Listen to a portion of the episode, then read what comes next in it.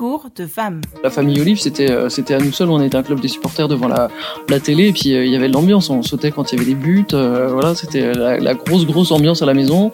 J'ai des, des, fabuleux souvenirs de, tout ça. Aujourd'hui, je vois des fois dans les parcs les petites filles qui jouent avec leur maman, qui jouent avec leur, leur papa au ballon. je me dis, bah voilà, super, c'est ça y est, ça y est, on a réussi. Il y a eu un impact médiatique euh, important sur le fait que, j'étais la première femme. Là, j'ai mesuré que c'était euh, un moment important. Parcours de femmes, Brigitte Henriquez. Je suis euh, Brigitte Henriquez, je suis présidente de la, du Comité national olympique et sportif français depuis le 29 juin 2021. Comment Brigitte Henriquez est-elle devenue la première femme présidente du Comité national olympique sportif français? C'est une histoire qui commence par une petite fille passionnée de football. C'est tout simple, c'est que euh, comme tous mes frères étaient tout le temps en train de jouer euh, au foot, euh, juste devant chez nous ou dans le garage à faire des concours de jonglage. Du coup, en fait, moi, je me suis vite pris au jeu aussi, même si j'étais la plus petite et la dernière. J'ai des beaux souvenirs à, Poissy, mais aussi à Andrézy sur les terrains vagues où on jouait, les concours de jonglage dans le garage où au début j'arrivais à en faire que trois, après cinq, après six, et après vous savez quand au foot on fait 25 jonglages, après on sait en faire 50. Et puis après, voilà, quand j'ai réussi à jongler comme eux, j'étais hyper fier. J'avais le virus et on avait tous le virus dans notre famille, y compris ma mère qui supportait euh, l'équipe de France, le Paris Saint-Germain, etc. Donc euh, voilà comment est née euh, cette passion du, du, du foot. Jusqu'au jour où j'ai pu enfin trouver un club qui acceptait les, les jeunes filles. Ça a été magique parce que j'ai commencé, alors j'ai commencé à 12 ans et euh, en fait on était allé jouer en levée de rideau de PSG Bastia au Parc des Princes. Le stade était plein, j'avais ramené du, j'avais ramené du, euh, de la pelouse dans, dans, dans ma chambre, donc c'était extraordinaire. Et puis après, à l'âge de 16 ans, j'ai intégré la, la D1, euh, la D1 féminine. Et donc euh, voilà, c'était c'était juste incroyable pour moi. Je, je réalisais mon rêve. Tous les matins, euh, quand c'était les jours d'entraînement, j'attendais qu'un truc, c'est que c'était de pouvoir aller à l'entraînement, d'avoir match tous les week-ends. Et ça, ça a duré. j'ai joué jusqu'à 28 ans, et cette, cette sensation-là, en fait, je l'ai eu jusqu'à jusqu'à 25, 26 ans, euh, deux ans avant d'arrêter. J'ai gardé cette euh, sensation-là, et, je dis toujours que euh, j'arrêterai de jouer quand vraiment je pourrais plus. Sinon, je continuerai toujours de jouer. Brigitte Henriquez cumule pendant un temps sa carrière de footballeuse et celle de professeur de sport. Elle va ensuite valider un diplôme d'entraîneur et manager des équipes féminines. À partir de 2011, elle commence à s'investir de plus en plus dans les instances fédérales jusqu'à devenir en 2017 vice-présidente de la Fédération française de football. À cette date, elle devient également vice-présidente du Comité national olympique sportif français. Tous les éléments étaient réunis pour aller encore plus loin. Jamais de la vie, je me suis projeté pour être euh, euh, dirigeante de la Fédération française de football, que ce soit secrétaire générale ou vice-présidente. Et présidente chez NOSF, jamais ça m'a traversé l'esprit euh, quand, quand j'étais au lycée ou quand je, même quand je jouais, etc. J'avais pas j'avais pas d'ambition du tout.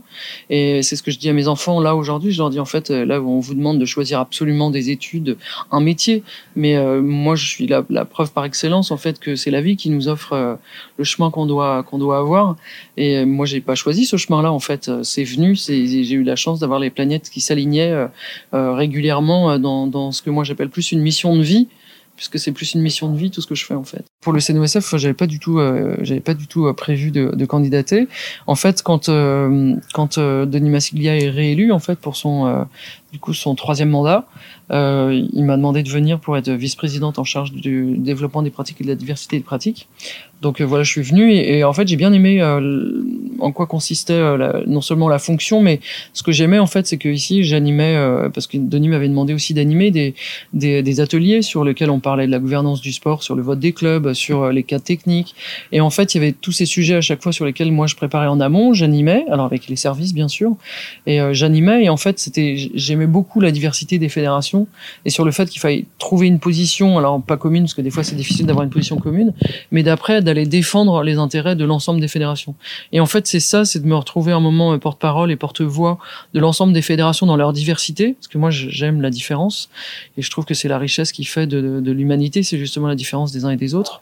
Et là, je m'y retrouvais vraiment. Et, euh, en fait, voilà, j'ai, j'ai aimé ça. Et puis en fait, en décembre 2020, il y a Denis Massiglia qui m'a qui m'a demandé euh, si ça m'intéressait pas. Et puis finalement, ça tombait à un moment donné où où voilà, ça faisait dix ans que j'étais à la fédération française de football. Je me disais, bah c'est peut-être bien de d'essayer. après, ça a été très dur pour moi d'accepter de me sentir légitime pour être numéro un. Mais après, voilà, une fois que j'avais décidé, j'ai eu la chance d'avoir des des présidents et des présidentes qui m'ont soutenu très vite et pour légitimer ma candidature. Et puis finalement, aujourd'hui, je me sens bien dans la dans la place. On va dire ça comme ça. Parcours de femme, Brigitte Henriquez. À l'issue de l'Assemblée générale du 29 juin 2021, Brigitte Henriquez est élue présidente du mouvement olympique français. C'était un, moment fort. Et après, bah, quand je rentre dans ce bureau-là, euh, il est grand, il est, euh, il est impressionnant. Et surtout, ce que je retiens, c'est euh, tous les présidents qui ont occupé en fait cette place-là et qui ont marqué l'histoire. Et c'est plus ça en fait qui m'a, c'est plus ça en fait qui m'a, qui m'a ému c'est euh, effectivement de devenir la, première femme euh, présidente du comité olympique. Je suis la neuvième, euh, la neuvième présidente et c'est ça en fait qui m'a impressionné quand je suis rentrée dans le bureau. C'est ce, c'est cette histoire là qu'on voit au travers la, la, photo de ces, de ces différents présidents, le, le tableau de Pierre de Coubertin qui est, qui est aussi là et, et de se dire bah là ouais du coup du coup, ouais, ça, ça, ça fait rentrer dans l'histoire et c'est pas rien. Mais je vous avoue qu'après au quotidien, je pense plus, plus du tout, euh, je pense plus du tout à ça. La première chose que j'ai fait, c'est ce à quoi je m'étais engagé, c'est d'avoir un bureau paritaire. Et après, la deuxième chose qui était aussi importante pour moi, c'était de vite embarquer euh, tous les salariés euh, pour leur dire à quel point ils avaient chacun leur niveau un, un, rôle à jouer dans l'histoire qu'on allait écrire. Le fait déjà d'avoir été élu par 100, euh, 108 euh, fédérations, euh, dont seulement 10, 10, 17 femmes, c'est pas rien. Symboliquement, c'est des hommes qui m'ont élu de manière majoritaire. Donc forcément, les, les, choses elles bougent et on le voit que ça, ça commence à bouger. Pour autant, on a besoin d'avoir ces caps qui ont été fixés par, par la loi. Maintenant, il faut accompagner parce que ça se décrète pas. Le, la parité, la mixité, ça se décrète pas, ça se construit. Et ça, moi, je le sais parce que ce que j'ai vécu à la Fédération française de football, donc euh, c'est ce qu'on va faire ici. Là où j'en suis euh, au bout d'un an du mandat avec euh, mes élus, déjà on est en place au niveau de l'organisation ici. Moi, ce que je veux, c'est porter la voix des 108 fédérations dans leur diversité et leur, spécificité. Donc ça, c'est vraiment quelque chose, ça y est, qu'on a, pu mettre en place et surtout, voilà, montrer que, le CNO est en ordre de marche pour réussir les, les jeux et surtout leur héritage. En interviewant Brigitte Henriquez, nous nous sommes rendus compte de l'importance de cette notion d'héritage pour elle. Sa force, son énergie et ses convictions proviennent de ses racines familiales. Je suis, euh, né à Saint-Germain-en-Laye. On est, euh, on est tous nés à Saint-Germain-en-Laye euh, dans ma famille, parce que je suis issu d'une grande famille de 8.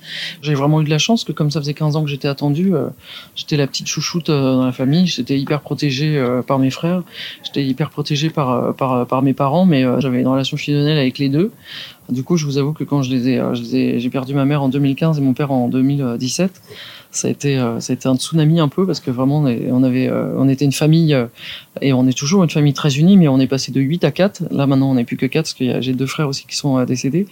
Et, et en fait j'étais voilà j'avais une place privilégiée mais il y avait beaucoup d'amour dans notre famille et, et, on partageait beaucoup de choses. Il y a beaucoup de solidarité encore maintenant. On est on est très très solidaires les uns avec les autres et, et voilà je suis fier de la famille à laquelle j'appartiens quand on, on, vit dans une famille où on est huit, en fait, on voilà, on, on, partage tout, on partage, euh, on s'entraide, euh, voilà, on soutient, euh, on rit ensemble, on pleure ensemble. On était vraiment une famille avec remplie d'amour, on était libre d'être qui on est. Et, et, du coup, ça vient surtout de ça, en fait, les valeurs qui nous ont inculquées. Mes parents, c'est d'abord la loyauté, et puis après, dans l'éducation qu'on a eue, c'est c'est vraiment la, la générosité, le, le courage et, et, le travail. Et on essaie d'être le, le plus loyal euh, possible pour euh, leur faire honneur. Et moi, je sais que par exemple, mes, frères, je peux les, je peux les appeler à n'importe quelle heure du jour et de la nuit. Euh, en fait, il faut pas, il, faut pas m'embêter, quoi. Il faut pas, et puis que ça soit moi ou mes frères, c'est pareil. On touche pas, on touche pas à chacun d'entre nous. Et il y a une vraie, ouais, ouais, il y a, il y a un truc très fort. Le mandat de Brigitte Henriquez n'en est qu'à ses débuts. Il lui reste encore beaucoup à faire dans la perspective des Jeux de Paris 2024. On vous souhaite une pleine réussite, Madame la Présidente.